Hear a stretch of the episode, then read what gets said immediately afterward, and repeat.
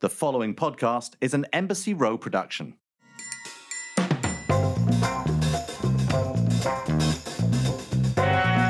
Welcome back to Shaken and Stirred. I'm Nigel Barker. I'm in uh, Woodstock. Welcome back. It's another week of shaking, stirring, and if you're anything like my co-host Tom Astor, slurring. Tom, how are you, mate? Well, I'm all right now. You've arrived on this podcast. You were a little bit delayed. I'm, I'm intrigued to. You, you still haven't answered the question as to why you were so late jumping on it. Well, you know, some things are um, uh, best left to people's imaginations, Tom. I- I'm not going into any reasons as to why. I don't need to make excuses. I don't need to give you any any ammunition whatsoever.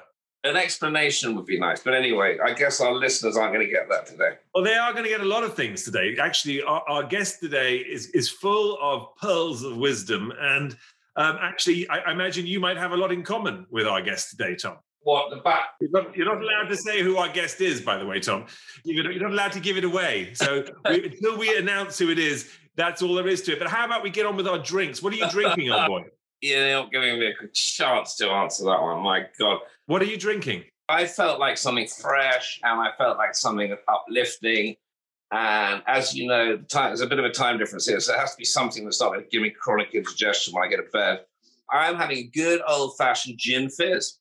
Gordon's gin, so kind of a mid range gin. I don't need anything fancy. A little bit of sugar, a lot of freshly squeezed lemon juice, and club soda. And the reason I, another reason I chose this drink is because I keep watching you on Instagram, and you're so obsessed at the moment by lifting people up in fitness and, and like showing, like flexing your muscles that I thought I'd, I'd sort of pay homage to to your your other career as a fitness something or other, whatever you do in fitness. So cheers, Wow. Nige.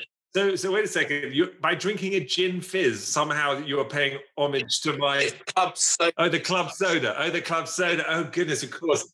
Oh, is it diet club soda at least? A little bit of sugar though. That's that's the thing. That, that's the thing Yeah, that kills I, it. I- th- something tells me there is literally nothing healthy whatsoever about a gin fizz. But anyway, I am drinking. I have decided to become very themed because you know how I like to theme my drinks to the shows, and I'm drinking what one calls a bachelor. I found myself a cocktail that is called The Bachelor. Am I giving any hints to who our guest is this week? Maybe. Bachelor is made with tequila. It's actually an Anejo uh, Patron that I'm using this particular week. And I've got some Prosecco in there. And it's uh, and I also have some spindrift. I put a lemon spindrift in there because it calls for some sparkling water. And I, it also has Saint Germain elderflower liqueur in there with a lemon twist. And I used lime instead. And it's actually very, very delicious. Cheers. It's very, talk about refreshing. Yeah, kind of weird the way we choose our drinks. I mean, they're very similar. Lemon Very, juice. very similar. Very, very. was- You know what? I wa- wanted something because, like you said, the time there. It, it- you know, you're in the UK. I'm in the US. It's a five-hour time difference, and I actually wanted something which was going to be light in because it's early in the afternoon here where we're shooting. It's about three o'clock in the afternoon, so I thought it should be something that's not going to make me go, to sleep in the afternoon. So some t- something with tequila, and I came across The Bachelor. So before we get to our guest this week, a little bit of booze news.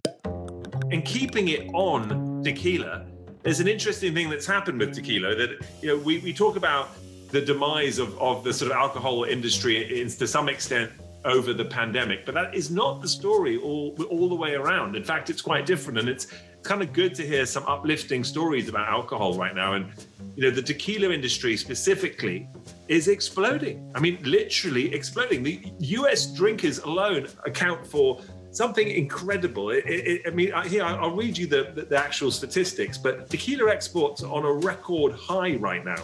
And if you if you put things into perspective, you know, I'm reading literally read this from it. In a year that set, set multiple records for the tequila industry, the United States has received over 72% of tequila exported from Mexico in 2020. And, and just go back a second here. Mexico produced a total of 374 million liters of tequila in 2020, and of this, 286 million liters of it were exported to 120 countries, right? With uh, the, the US accounting for basically almost three quarters of that marketplace, Germany being the next one, but the US had 63 times more. Now, it's just amazing what's happened with tequila. It, it's booming, and in large part because of so many celebrities coming out there and creating their own tequila. I think The Rock being one with his Teremana. Sorry, I'm not using Teremana right now. I'm using Patron, which I think is a hairdresser's tequila originally. I'm not sure about the true. You know, in relation to The Rock, you are a bit of a hairdresser, so that's appropriate. I like to think of myself as the pebble versus the rock, and, and actually, I, will be the he'll be the rock. I'll be the pebble, and when I look at you, I can just think of you as being stoned. How about that? And um, we should probably move on to our guest, shouldn't we? boom, boom, boom. Our guest this week has survived reality TV fame, a deployment with the military, and countless challenges throughout his life and career. He now writes and speaks on how the ability to overcome stems from the power within. With his focus on self love, the breakout star from ABC's The Bachelorette and The Bachelor in Paradise is transforming audiences by showcasing his global influence through brave storytelling and big smiles. Oh, yes, this big smile, put a big smile on my producer's face when she saw his name. And, I'm, and I wouldn't be surprised if she doesn't actually make a guest appearance. Please welcome Mike Johnson. Mike, how are you, mate? I'm doing wonderful. I'm doing wonderful. Thank you guys for having me. Nigel, that was a wonderful intro. Tom, nice to meet you as well. My pleasure. My, my, what are you drinking? I'm a tequila connoisseur. Huh? I, I, I love my tequila. I've been to Mexico plenty of times just to go to tequila factories. And so I have a little tequila in my cup right now, but with a dash of liqueur from, I don't know how to pronounce this word, Teotihuacan. Have a look at it. I'm not quite how to pronounce that either. My goodness, well, I've never even it, seen that before. What is that exactly? What is it? It, it came from the pyramids in Mexico, and so I, I like I like local drinks as well. Interesting. So when you were down there, did you sample that? Did they put that as inside the tequila and give it to you as a bit of a cocktail? Yes, they sampled it. I fell in love with it, and now we're here. Wow, look at that. It's so funny how things come together because we actually did a whole bit right before you came on on the actual tequila industry and how it's booming like never before. And it's been the biggest year ever for tequila in the US. And, and we've actually imported more tequila than we'd ever done before. We account now wow. for three quarters of the global tequila appetite is in the US. Wow. And then, of course, you're drinking tequila straight away. I'm drinking tequila. Cheers. Oh, there, there we go. And on top of that, one of the reasons Nigel was giving for, for you know, this massive increase in tequila was that a lot of these people, like The Rock and you know George Clooney, these celebrities are getting in on making their own tequila. So I'm going to jump at maybe Nigel's going to ask you this later, but I guess not because we didn't know what you were drinking. But anything on the pipeline? Any like any personal? Oh, I, I don't. I don't think I'm on their level. I don't think I'm on the George Clooney or the Rock's level just yet. You know, LeBron. LeBron James is coming out with tequila as well. Everybody is coming out with a tequila. You know, I yeah. had a photo assistant about a decade ago who told me that we needed to do a tequila. And I actually laughed at him and thought that was, I'm like, no, I don't want to do tequila. Why would I want to do tequila? I'm like, there's great tequila out there already. I don't want to do my own. And of course, now everyone out there, Tom, Dick, and Harry's got a tequila. And had I done one a decade ago, who knows? I would have been laughing at George Clooney or I'd have a smile yes. even bigger than yours. How about that? but, but Mike, as Nige realized, he wasn't quite on that level. no, it's one thing with the rock making tequila. It's another thing with the stone or the pebble. The pebble. The pebble. the pebble. I think I'm the pebble. You may you may be the stone. Nice looks like I'll be the stone, and I, as I said before, my co-host is the stoner, which is a whole other thing. so let's get on with it. I want to look. We have a lot in common. You and I kind of just recently met, Mike, and I kind of yes. I, the whole time felt simpatico with you, and, and it is sort of you're incredibly charming. You've got this huge smile on your face, and you're known for it. It's in your email address, for God's sakes. You actually put the name word smile in there. You know, you obviously got this huge break on a reality show. We just mentioned it, The Bachelorette, Bachelor in Paradise. I as well got a, my own break in life in a way on a reality show, a different side of things. I was a judge on a show for many, many years, you know, America's Next Top Model for 18 seasons. Amazing judge. Thank you so much. But it's sort of, I'm looking at you and wondering, and I've always wondered this, and it's funny, I've never had anyone from one of my shows on our podcast. We've done over 50 episodes, and I've never had wow. a guest on, right? So not that you're that puts you in the same uh, sort of bracket, but the question I want to ask is one I've wanted to ask someone from my show and I never have.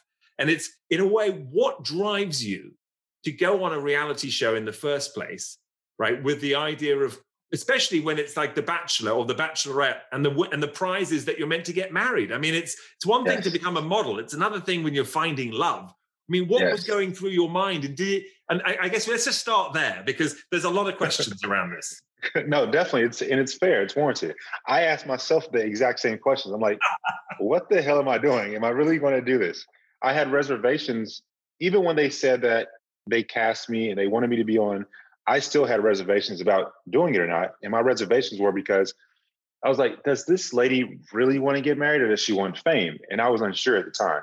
And so for me, moments of the heart, I take seriously. And I remember talking to all my family and friends, and they're like, look, I lived in San Antonio, Texas at the time. I had did the dating apps. I had gone on blind dates. None of that seemed to work. So at the end of the day, we all go back to that. Why not? Why why not try it? What's what's the worst that's going to happen? How old are you? I'm 33 now, but I was 31 when I went on. Yeah, so it's not like you were sort of somehow washed up and like a bit desperate. I mean, you're, you're sort of prime of your life. You look fa- amazing. You're sort of shredded. You got, you know, as we've already mentioned, a million dollar smile. So the concept that somehow love was sort of avoiding you, or you know, you just couldn't find it. You know, it, for me, is a little bit like, really? Like, I, I, I, I, like this. I like that. That's that's great because you're you're you're pushing me to answer this question, which no one asked, and I appreciate that. It's not that I can't find a suitor it's just that I have a certain level of standards and I wasn't able to find those on my own. And you what you thought a set of casting directors was going to find you the, the right one? Because oh, they've got standards, super high standards. As in, which one is a little bit more psycho than the next? See, I didn't, I didn't know that part at first. I didn't know that. Like literally, I, I promise you not. Even if I wasn't talking to you, I would say this. The only reality TV show that I had watched outside of Shark Tank, because I do love Shark Tank, was America's Next Top Model when I was younger. And so I didn't know that. We have no crazies on our show. Oh gosh, yes, no crazy whatsoever. I can name a few examples of craziness on your show. but Mike, I gotta say, this you, you know, Nigel's sitting there all smug, going, "Come on, you know, you're a great-looking guy. You got a million-dollar smile. You know, how can you possibly, you know?" You said earlier on you're in San Antonio, Texas, which may have been a, one of the issues. May not produce. I don't know but when I sit there and hear Nigel going, come on, man, what, was this a goddamn difficult time? You have to remember how he met his wife. He was on the freaking catwalks of Milan and surrounded by models 24 7. So little smug. There you go. I mean, how could you not find a girl? I mean, Christ, they're everywhere, aren't they? It's like, no, Nigel, not if you're in San Antonio, maybe. Am I wrong? I don't know. Maybe. You know. No, Tom, you're, you're exactly right. I've been to Milan and I know how beautiful they are over there, especially if they're on a catwalk. Come on. Yeah. Nigel, you've been outed. Listen, I'm not judging. I would never judge anybody. As you know me, I, I, how would I ever judge? But I mean, how would I ever judge? I only judge on reality television shows. But, but my point being is not to compare necessarily my experience in my life. And don't forget, I met my wife when I was 22 years old, right? So we've been together for forever. Like, not this is and, and, and you know when it comes to sort of reality shows in general, the, the whole as I mentioned, the casting process and you know, and the the machine that they are. Yeah, it is a machine. Yes, right? so machine. Uh, that's why I was like, with someone like yourself, smart, good looking, and I get it. So, and, and one can you can you know, obviously, if I you're not about to turn around and go, well, I wanted the fame too, and it doesn't look like from what you've done after the fact that that's what you were after necessarily, right? But going into that, you there, there has to be you know what level of naivety was there then for you to really think like okay, this is going to work. Because what did past relationships look like that came out of that show? Was there a stream of like Beautiful. successful successful relations? So let's just be honest. I have a certain standard that I go for, right? And again, going back to I, there are ladies that I I can ascertain, but they may not be my cup of tea. So that's step one, right? And that's not to be disrespectful to anyone. I feel that we all have some level there are ladies that you can ascertain. I've never heard of anyone talk about sort of dating someone by ascertaining them. I, I, so, would you and I would like to hook up? I would like to ascertain you. Um, maybe that was the problem. Forget about anything else. You're ascertaining. Listen, you and I need to talk. I'd like to point out at this point what does Nige know about dating? As he said, he met his wife when he's 22, for Christ's sake. That was like 30 something years ago. Tom, when I when I Nigel came on our podcast, I wanted to. He was telling us when he met his wife. I believe it was uh, you said the summer of 94 was the, the summer of love. I, I remember That's you saying right. that, right? And because you're, I, I love speaking with you. And I remember everything that you had said. And you said, I believe back in 88, that's when you kind of got big into the modeling. And I wanted to tell you, because you said you were aging yourself, I was literally an infant in my, uh, like not even a year old. And so thank you, Tom. Things have changed a little bit. Things have changed quite a bit. So and, clearly, I mean, forget about finding someone that you miss meet on the runways of Milan. Nowadays, we have to yeah. go eh. onto reality TV shows and ascertain. Okay, eh, I, am learning. I'm learning. I, I, guess there's a dating gap somewhere here. But um, so well, seriously though, I was just I was a financial advisor before going on TV, and so my my mindset was focused on being the absolute best that I could be, and I didn't give myself time to date, and that was a part of the problem that was on me. I had dated in the past. I had a beautiful, loving relationship for over two years. My ex is actually from England. She's from Cambridgeshire, and so we we dated. We're in love. We broke up and then I just put all you know when you get heartbroken, you you have to find some vice to get over that. And I my vice was to be the absolute best financial advisor I could be, and I was always in the books. And so I never allowed myself time to date. There you go. I was going to say, you know, I, I, now I know that you know the financial advising part, but that sort of makes more sense about the ascertaining part. Um, you know, you know, you have to separate the two a little bit. You know, they're not one and the same, but um, you know, it's not like a. I, I, would like to get married. I, I pronounce. Uh, how about a merger between your family and mine? Yeah, um, yeah, merger, yeah. an acquisition, an acquisition. Uh, it's all making sense now, Mike. It's all making sense. But there, I think there's a solution, and part of it comes down to that smile of yours, which seems to be, you know, if everyone. This is a podcast, so people can't necessarily see your smile, but trust me, it is gleaming. I'm actually may have to put shades on in a minute. Um, I, I want to go back to the actual experience itself because, again, like I said, I mean, I feel sorry for you because you're here on our podcast, and I've got a lot of questions about the experience of this, what it's like to be on the other side of this. Because I know with uh, with our contestants on, on Top Model, so many of them were quite traumatized by the experience. Yeah. like it wasn't all fun and games. And people, you know, clearly there are, there is fame to be had, and there is money oftentimes with prizes and all kinds of other stuff that we offer on America's Next Top Model and many of these reality shows, right? But there's the actual experience too can be quite traumatizing. So talk to us for you what it was like for you. I do think that it can be traumatizing for some. Uh, you have to have mental toughness.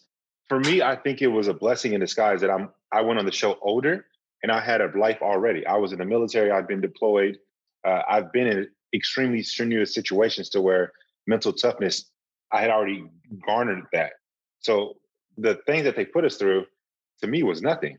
It was I've been there, done that already. So I was one of the older guys on the show. It wasn't like I was 22.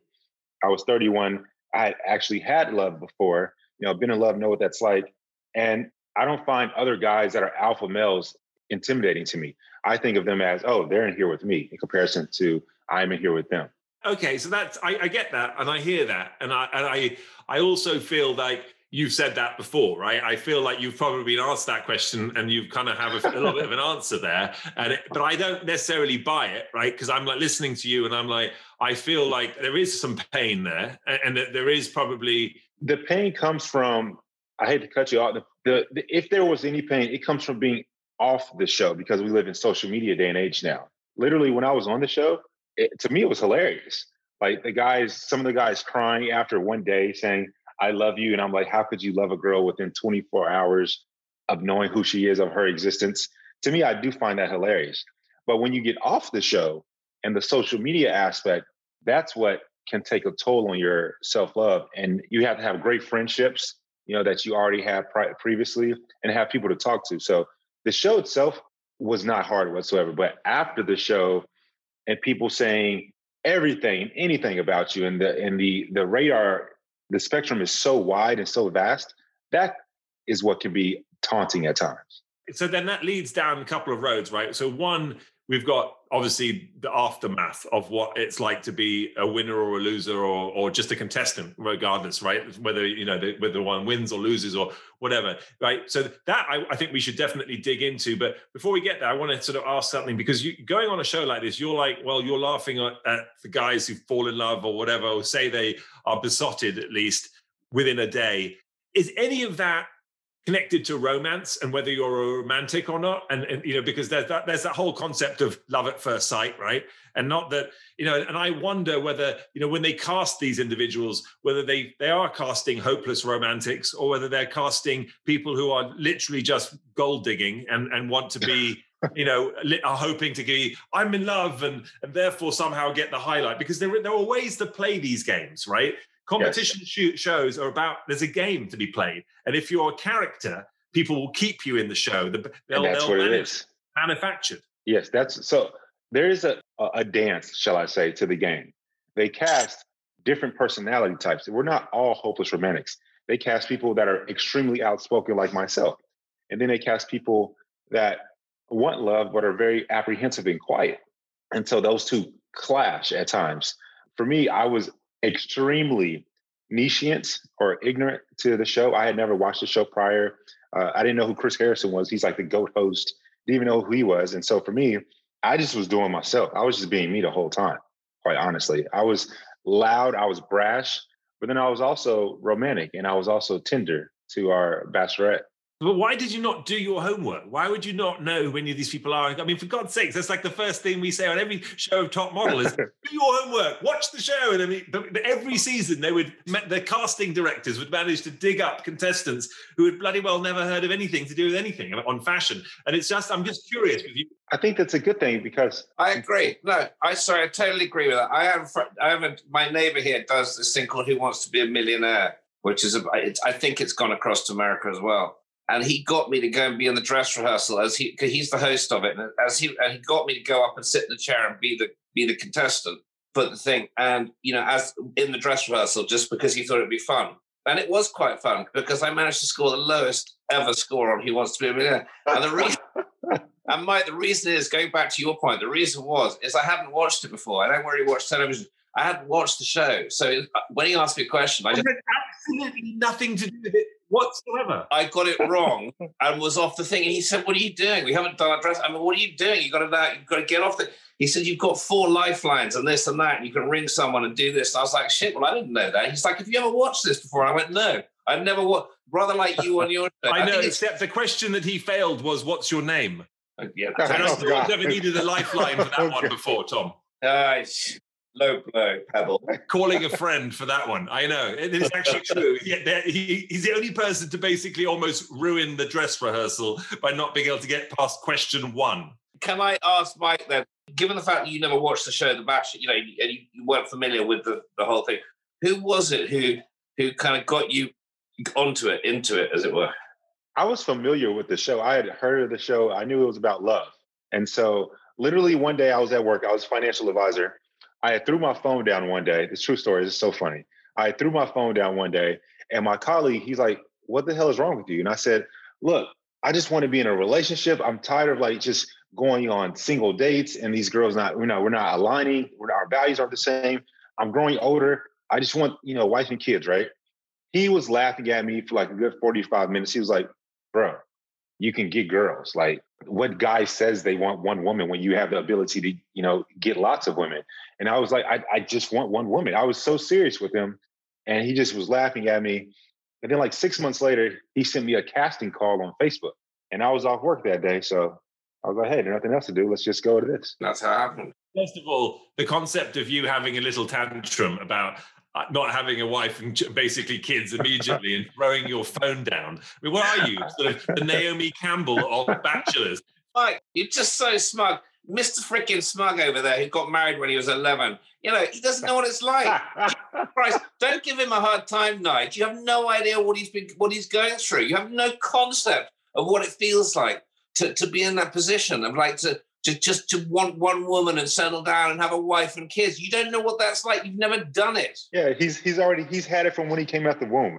Jesus, it's like yeah. I, I said to Tom that he would have a lot in common with you. That he would have a lot in common with you, and this is what I love as I'm provoking such a great reaction. You know, you might think that I'm actually talking to you, Mike, but this is all everything I'm saying to you is really directed at Tom, but indirectly through you. So this is a sort of it. Interesting kind of um, conversation I'm having here because he's getting really irritated, face is going pitch red, and um, you know I'm really pushing his buttons, but that's okay I like that. Now, you you said something a moment ago. You were talking about after the show and what happened after the fact and the sort of the trolling and the general social media world out there that was not perhaps as kind as you'd. But so I, am curious because that that's not unusual either, right? There's clearly no, social media and the world. I mean, is your skin that thin that, that you, you get upset and affected by what people say, or have you is that what it was like and now you've changed? Is your skin that thin? I don't have thin skin. And a lot of it I found quite hilarious, to be honest. I, I actually would make fun of myself at times. People talk about my dry lips. I love talking about my dry lips as well. Shit, that was my next question. See, I'm already there. I've already done it. What is irritating is the people that use racial slurs. Hmm. And that's the things that you're like, hey, now, now we're just, now we're doing too much, you know? Like you could talk about me all day. I really don't care. I, I might talk about myself too. But when you say racial slurs about myself or about my castmates, that's what I find disrespectful and I want to protect myself and castmates. So that's a whole another angle, right? So that's it. That, that's something which obviously clearly is outrageous, right? And and I, you know, myself coming from a show where my, uh, the host Tyra Banks, um, African American, then I worked with Naomi Campbell. Just all these gorgeous women. I mean, gosh. Oh, exactly. It's very hard, very tough to be me. You know, my wife has absolutely zero tolerance for me complaining about my workspace when I come back and say I was torn limb from limb by supermodels just doesn't go down well. But to your point, getting back to what you're talking about here is that the Bachelor and the Bachelorette has had a not a, got a great necessarily great history of being inclusive or diverse or any of that kind of thing. Really has it? And it's was that an issue? Do you think that there was this, this sort of a racist overtone or undertone even? I, I think that the since the Bachelor has uh, since they've been out since 2002, and there hasn't been that many people of color on the show, the audience, for the most part, represents what the show represents, right? And the audience isn't as diverse as it could be. And so, therefore, with that, you do get some people that are extremely ignorant and just want to say stupid things. And to that, I always say, I laugh and I say, You would never say that to my face, which isn't the most eloquent thing to say, but that's how I get over it. But you know what? They may well say it to your face, unfortunately, these days. And I actually think that it's not just ignorant, it's disgusting, right? It's, it's a difference. It absolutely is. I think yes. ignorance suggests that if they if you told them or taught them that they would actually change their mind, right? That is true. That is true. So they would be they would have learned not to, to do it. But I don't think it is a learned thing. I think this is an absolute outrageous sort of you know racism. It, it, you know, obviously a lot of it comes from ignorance, but some of it also comes from jealousy, right? Can I put my hand up here? From a, I come from a long line of liberals, and my, my great uncle was. I discovered on listening to the radio a few years ago. I heard Winnie Mandela on the radio talking about Nelson Mandela, and in her, in when she was talking, she she said if it wasn't for David Astor, Nelson Mandela would have died in Robben Island. That's my great uncle. He had a newspaper in England, and while Nelson Mandela was in prison in Robben Island during apartheid, he kept he kept him alive. He kept the story alive. The apartheid government couldn't get rid of him because mm. there would have been an uproar. And he kept him alive, and he kept him alive by keeping his story alive. My question is that no one's ever been able to answer this. I want to know the reason why everybody who is born on this earth doesn't have an equal right to be here.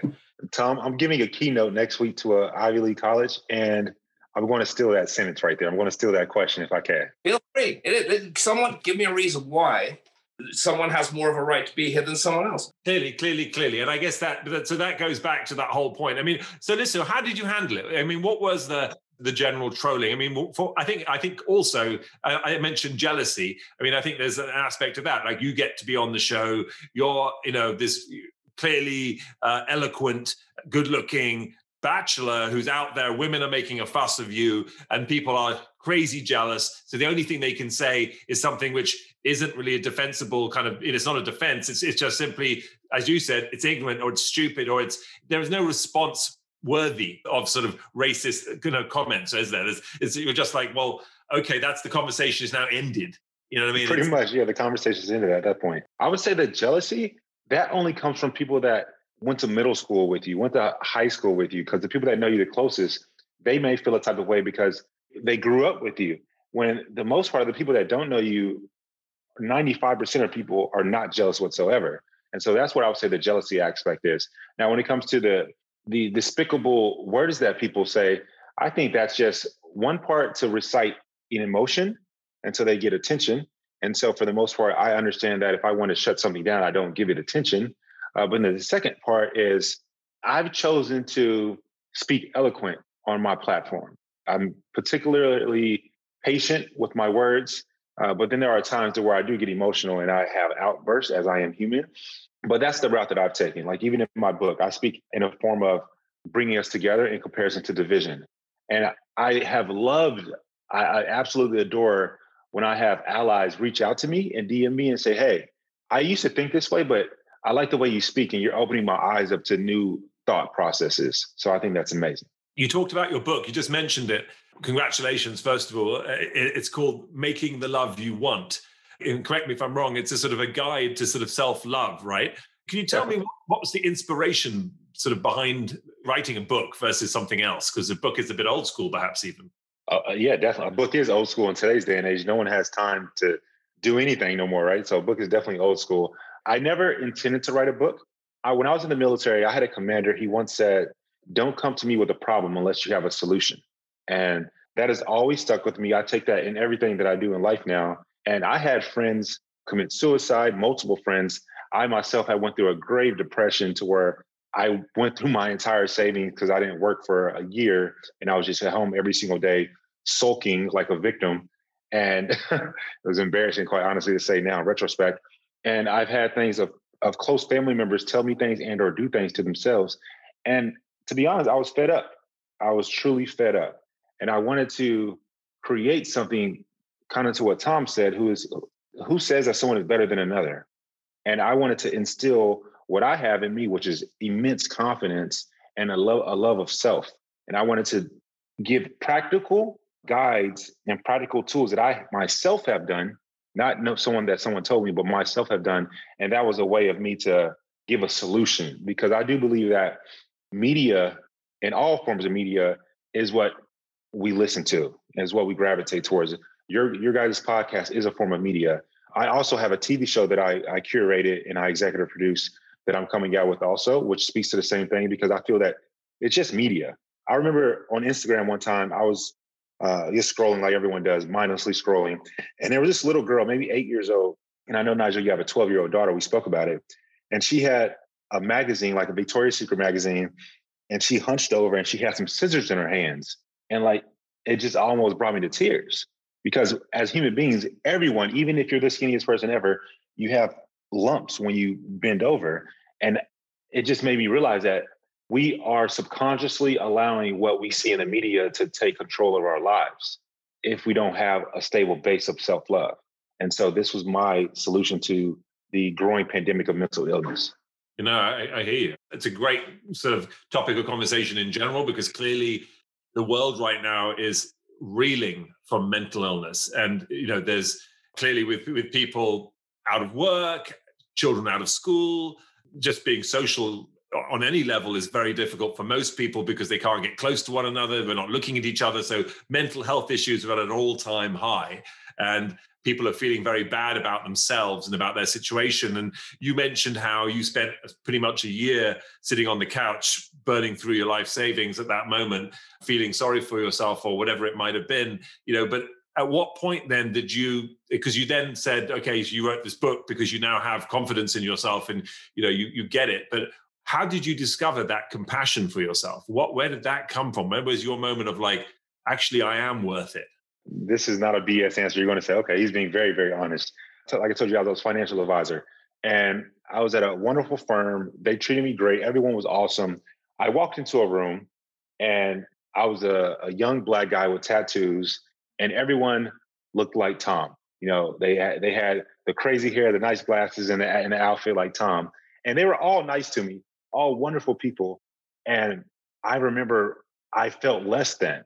Nothing that they did nothing at all. It was just purely from what I've been taught via media that I may not be an equal partner, right? An equal player. And I ran outside, uh, started hyperventilating. I called my friends and they cursed me out so good. They cursed me the hell out. They said, "You, are, what the hell is wrong with you? You deserve to be in that room. You've passed every course that they've passed. Get your ass in there." And I mean, it was that tough love that I needed. It, it, that's what I needed, and it made me realize I've done the work. These people are not being mean to me. They're being extremely nice to me. They're opening doors for me. So why am I basically being a bitch? And that's what it was for me. So for me, it was just being self-reflective and realizing that it was nobody's doing this but myself.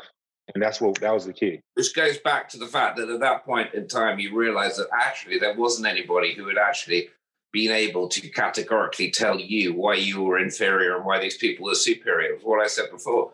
Correct. Doesn't exist. It goes back to also the fact that culturally, and I'm and I'm talking about our culture in general, like there's so much appalling misinformation that kids are educated with to think that they are lesser because they are of color right? That they don't deserve certain things that they don't that, that, mm-hmm. one way that if someone looks a certain way that they are maybe better or they might be smarter or they might deserve more luck or deserve more love.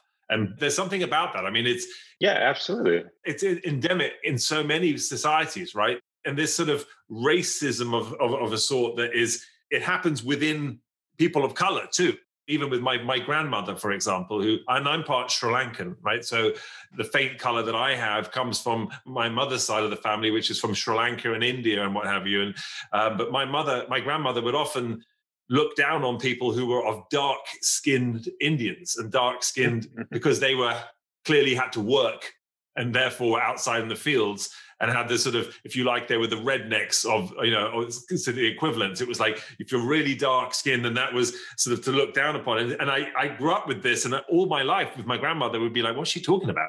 Like, who cares? Like, what, why would she be, you know? And she would criticize people from Bangladesh, for example, who, and I don't, this is not me trying to talk bad about my granny because I loved her and I, she was, that it was clearly ignorant, but it was this, it, it was built in to her. It's, it's correct it's instilled in us. But it's not only color, and I want people to know that as well. So for women, for example, they see all these CEOs oh, that, for the most part, are men, right? Yeah. And so therefore, representation matters. We it's not just about a color specific; it's about gender. It's about whatever your sexuality is. I mean, we need to see someone in positions that we want to be in that look like us. So the reason, so let's take NBA for example. Steph Curry is so beloved because he's not really the tallest guy. He he looks like a regular guy. He's not like LeBron James, six foot eight, 260 pounds, right? Just a regular guy. And so like some little boys like, oh, I can be that. Or oh, I could be in Mike Johnson's position. Now, he has he's black guy, he has tattoos, he speaks eloquent and well, and he's not nothing special. I could be somebody like that.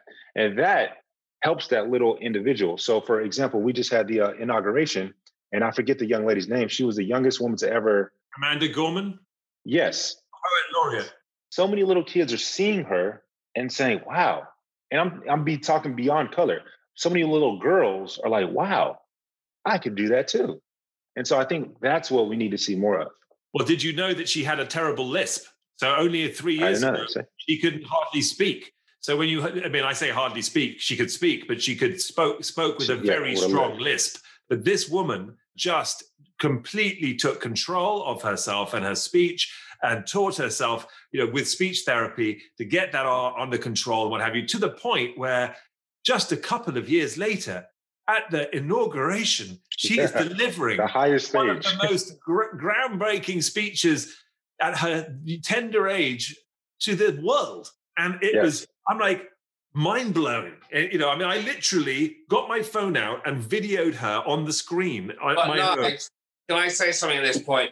You shouldn't give a shit whether she had a lisp or not. That shouldn't matter. It's the same. Sorry, I'm going to. It shouldn't really, matter. It, sh- it shouldn't. You're right. It shouldn't matter. I'm not saying it matters. I'm not saying it matters. My point is, is that even if you know, some we give ourselves so many excuses in life. We there's this problem, that problem, something else why we can't do it, something else why I'm not going to achieve this. And, and you see what she did, regardless of the lisp. You're quite right. She got up there and she delivered something amazing. But then when you also realize that the things that she overcame just to get there physically, personally, to get to that point on her own level, it just it gives it another another entire dimension of, oh yes, damn well right, you can do this. Look what Absolutely. you can do. You know, like Absolutely. don't let anything, don't let anybody, don't let anything hold you back. You can and you will. And guess what? She's about to, live, to deliver the first poem ever at the Super Bowl. Right. So, oh, wow. Oh, wow. Like, wow. That's, like, that's that. never that's happened crazy. before. There's never been a poet laureate at the Super Bowl, but now there that's is. crazy. Can I just say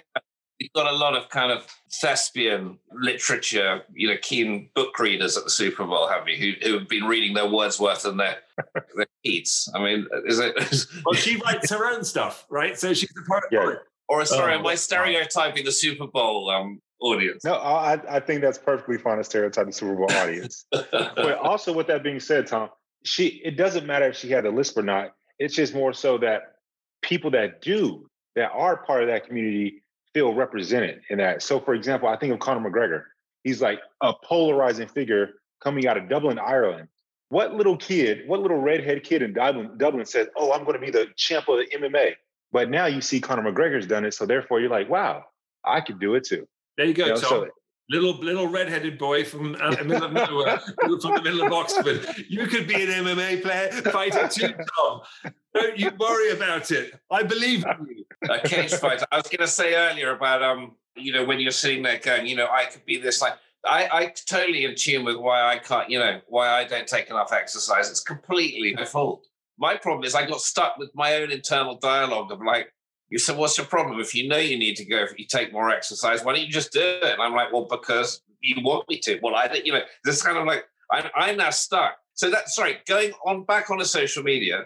If I had my way, I would ban social media for anyone under the age of 16. It'd be like, and pornography would be banned for everyone under the age of maybe even Yeah. 21. That would So- actually be awesome. That's something that I think should be a dialogue about. I truly do feel that way because if you look at suicide rates, there, I think over the last pandemic, the, since this pandemic, they've risen risen by twenty percent, and then also suicide has a correlation to social media as well. So I, I think the politicians should have a conversation about that. If that problem's not going away, right? So if social media is here to stay and it's gonna and it's gonna It's turn here to stay. Yeah, it's here to stay. it's here to stay. So on that basis, then if you if you're thinking that, that actually it's having an adverse effect on young people and mental illness, and also you know you've got kids sitting there comparing themselves to these influencer type people, and basically in the sort of formative moments of your life when actually you know you're feeling pretty inferior and you're kind of like, well, I want tits like that, I want an ass like that, I want legs like that. Well, you know what you should have is someone sitting there going, you're never going to have legs like that because your legs are a different shape. Your ass is a different shape. It's never going to look like that. You're not. You're never going to look like that because you're your own shape. But you have to. So going back to what you're talking about, which is how how do we engender? How do we encourage? Bearing in mind social media isn't going away. Bearing in mind people like my ex-wife, she, she lets my 11-year-old just freely go on social media. It drives me. I can't do anything about it. It drives me nuts. I, I I'm like just It drives me nuts. well, he doesn't need to be doing it. It's insane. It's, he's 11. He should be freaking doing something else. You know, so, so how do we get these kids, right? That self-love that you're talking about, right? Tom, Because- you're not able to. It goes back to your question. Social media is here to stay. You're not going to be able to get your child away from social media. It's impossible. But then also, I want to speak about the other side of it as well. So you have people that are huge social media stars. My roommate and I always talk about now. Social media stars are bigger than A-list celebrities. If you really think about it, social media stars are bigger than Tom Cruise, Denzel Washington now, and it's absurd to think of, but that's just the truth now. And even them, they're 16, 17, 18 years old, have 50 million followers. They're on the top of the world. But what happens when they're 25 and they're no longer the shit no more? Hmm. That's all, so that's always been the case, though, right? With even with celebrities like Denzel Washington and what have you. Like, if you look at child actors and people who are famous, even from a movie, that's why getting an Oscar was sort of a useful thing because it then therefore opened up various other movies for you, and potentially you could go on to get other work because you had got the sort of the, pat on the back of approval, you know, you know, or you did a movie that was a blockbuster or something that you was like, okay, so that works, right? And it's interesting that you talk about how sort of the, the new stars of, of today are our social media stars because at the very same time you, you know you're absolutely right that they have these huge numbers and followings but at the very same time they don't have international fame right so it, it's one of those things where you can have someone on social media who has 20 million followers and i can mention their name to my mother and my mother who's 76 in scotland has never heard of them Yeah, right no i idea. can mention Yeah. that person to tom never heard of them i can mention that person to my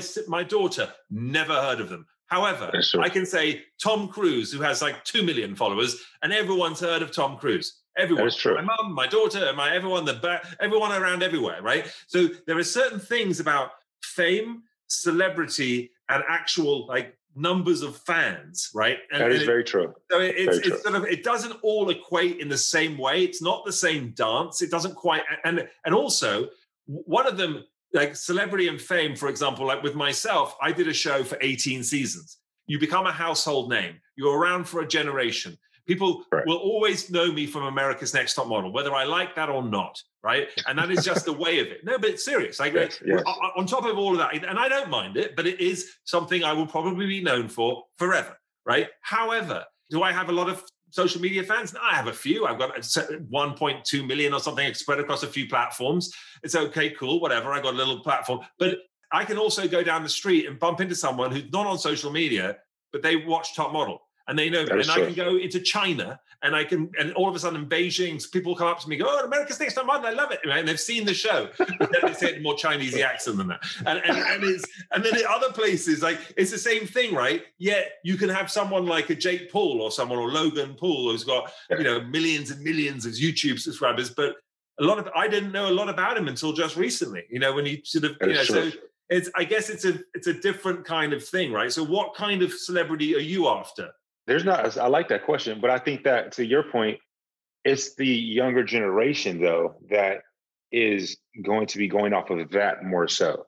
Like the Jake and Logan Pauls, it's the eight year old kid right now who, when he becomes 30 years old, he's going to know that individual more so than the next Denzel, for example. And that's how I feel as of right now. I mean, that in itself, you're assuming that is the case. And I am assuming that. that is because to your point, they're famous now for what they're doing at this moment. What happens when you look at already what's happened in the past decade, right? When I first started Top Model, there was no Facebook, there was no Instagram, and there was no Twitter. Can you believe it? That's all happened uh, in that time, right? So yeah there weren't any social media. You, there was television was the big thing, and there wasn't even Sirius XM radio and stuff like that. It was all so it's just terrestrial. So so much has changed in the past like 15, 20 years. It's unbelievable. So much, so much. It's, yes, it's like a revolution. So it's very hard to fully understand, and to the point where things like MySpace, which was a cool social media app, is like doesn't even really exist. And then you've got Facebook is now like for your mum, and it's sort of yeah. like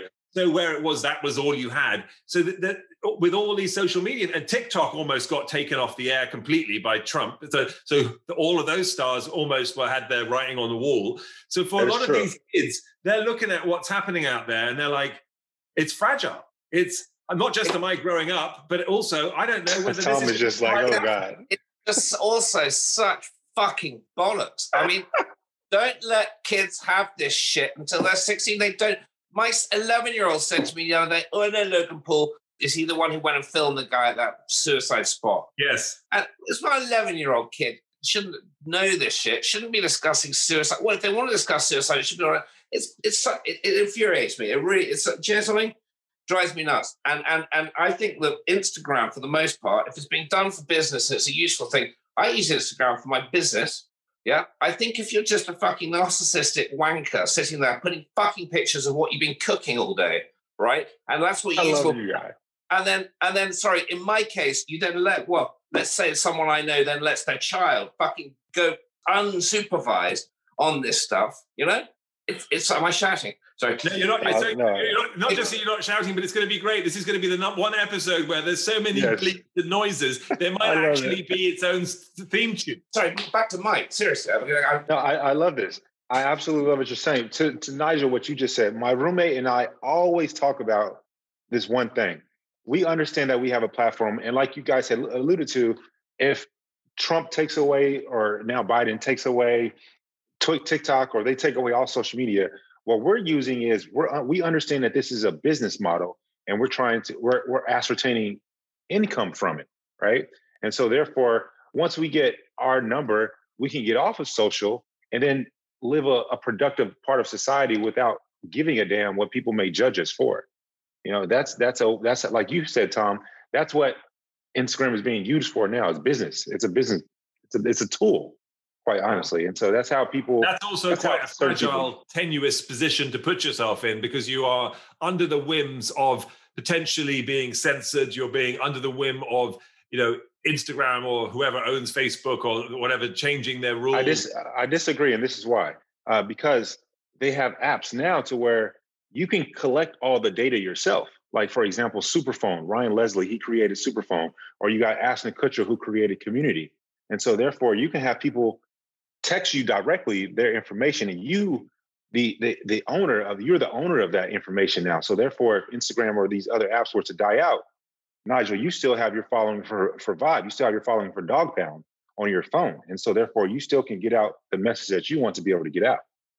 Except you would have to have the platform to get it uh, onto, right? So originally, yes, yes, you do have to have the platform originally to get it out. Correct. I mean, look, I think it's a very interesting conversation, and it's certainly it's one of those ones which is a sort of both a generational conversation and also a you know where is the what's the end game for all of these things. And I love how this our conversation has gone down a complete rabbit hole into something that's you know completely polarizing and pissing Tom off to a point where he's exploded. Um, Polarizing conversations Sorry. are great for podcasts. This will get the best. This is good. Just don't have a heart attack, for God's sakes, Tom. I, we, it, you know, we, we really want. I want that. See, he's, we got the smile back now on Mike Johnson's face, which means that we've really kind of taken gone a full circle because we went. We've, we've had, we've had sort of smiles to tears to complete rage. Uh-huh. on this podcast, which I love. It means we've done something right. But before we let you go, we have something on this show called Last Orders right? Which is essentially at the end of the, the, the drinks, you know, at the end of the day, in the evening, you have your last order. So it's a little yes. bit of a, a, rapid fire question. Are you are you ready, Mike? I am I, I am ready. I am ready for it. Prepped. All right. We want to know your wildest fantasy. my my wildest fantasy would be on a yacht on the off the coast of Seychelles uh, with the lady of my dreams on the hood of the yacht making love to her while the sun is basking down on us and the waves are going. Wow. Ascertaining. We're going to call that ascertaining right there. Or doing something with the ass, I think. Ascertaining. Jesus, no. Seriously, this is a family. Is it family Sorry, uh, no, it was a family show until you blew up about family. At this point, it's no longer Tom, a family. You, Tom, right? you made this not family. You said so many bleep words. Sorry. All right. Sorry, Next one and this probably goes to the girl on the hood of your yacht. Does age matter in a relationship? At a certain point. I've dated women 20 years my senior, and it matters at a certain point. I think that I think that every four years is a generational uh, difference, but like I'm 33, I'm not going to date a 65 year old who has Social Security. That won't happen. There you go. See, Tom, you're fine. Next question. I'm quite pleased he went the other way. But yeah, current, yeah. Yeah, exactly. Moving swiftly on. Um, in the movie of your life, who would you have play you, Mike? I always say it has to be that young boy that is working his butt off right now who isn't famous yet, who hasn't had his big break yet. It's that kid that's working their ass off, that's watching YouTube, that's listening to everything possible about acting to be the best actor possible, and someone that's extremely hungry for it. Wow, yeah. look at that. that. We've never, ever, ever had that answer. Everyone always names an actor, and you just named someone who Great doesn't. answer. Great answer. I appreciate it. No, I know. I think it's complete BS, and he just planned that one completely. That's he He's clearly been asked that damn question before, and I, I it makes me livid. It's way too good. Anyway, I'll take it for a moment. What, it's way too good. And, and, we know the answer for Tom with this one, eh, but, but I want to know your answer. What gets your goat, and what floats your boat? What gets my goat would be a, a woman who says that she had an orgasm and she lied and she didn't. That pisses me off. wow. and, and what floats your boat? Giving her a real one. Oh, give, what, what floats my boat is uh, someone who tells me they can't hang out with me because they are working on a, a, a passion project. That I like that a lot. That turns me on. Wow, that turns you on. Someone who says they can't hang out with you because they're working on a passion project. That yes, turns that, you on. Because that makes me that instinctually I want them more. You know, I, I I gravitate towards that. Final question: Shaken or stirred, Mike Johnson? I love this podcast. Love you guys. Thank you so much. Uh, for me, it's got to be shaken. It's got to be shaken. Oh, shake it up. Now, before that, that's a great answer as well because we don't often get a shaken. Before we go, did you, by the way, can I just ask you something? Did you find love? I, I did not find love on TV, no, no. Are you in a relationship? I am not in love right now, no. Okay, great. Can, can I at this point? okay, I've great. He said, okay, I've great. never done this before either, but we were talking to um, one of the producers, Anna Marie, who's now going to currently get on. She's going to show her face Where is she? Anna Marie. Anna Marie, where are you? Anna Marie, come on. You, oh my yeah. God. yeah. I have never seen anybody just go quiet and lose the speech oh. when, when, when, she knew you were coming on, Mike. Anna Marie, this is your moment to say hello to my. Sorry about this, Mike. Hi, well, Mike. I hope nice you don't mind, but over to hey, you. Ms. Johnson, how you doing, Ms. Johnson? I'm good. we already I got the same last you name. on Hannah's season. Thank you. I appreciate it. Uh, you know what? You just said hello, Miss Johnson, and I thought, first of all, that was very presumptuous of you to assume that she's already your wife. And then, of course, I suddenly realized, I'm like, wow, that's how it happens. That was easy. Oh my Nigel, God. it's the little things. You got to pay attention to the small details. See, Mike knows what he's doing. Yeah, I, I, I know nothing about anything small. So. Oh my God. I think, Mike, I've never seen I've never seen someone become enthralled so immediately. Uh, that's wonderful. Anna Marie, any any questions you'd like to ask Mike while he's still here before he switches off? okay. Well, but you're both in LA. You know, what, what can I say? Thank you so much, Tom. Anna Marie, like it's nice to meet you. On the spot, nice we like to make it completely awkward, and we couldn't have done a better job. Mike, you the best. Thanks so much, everybody. Check out Mike Johnson. Check out his book, "Making the Love You Want," and check out his show, which is coming out when, uh, uh Mike. Oh, my show is under wraps. I just told you guys some tea that no one knows yet, so you guys are the first. There you go. you heard it here first on Shaken and Slurred. Um, till next week. All the best. Sending lots of love. Thank love. you guys so much. Y'all have a great one. Thank you very much for listening. That is Shaken and Slurred. We will be back next week with another podcast and another fantastic guest. And uh, stay safe. See ya.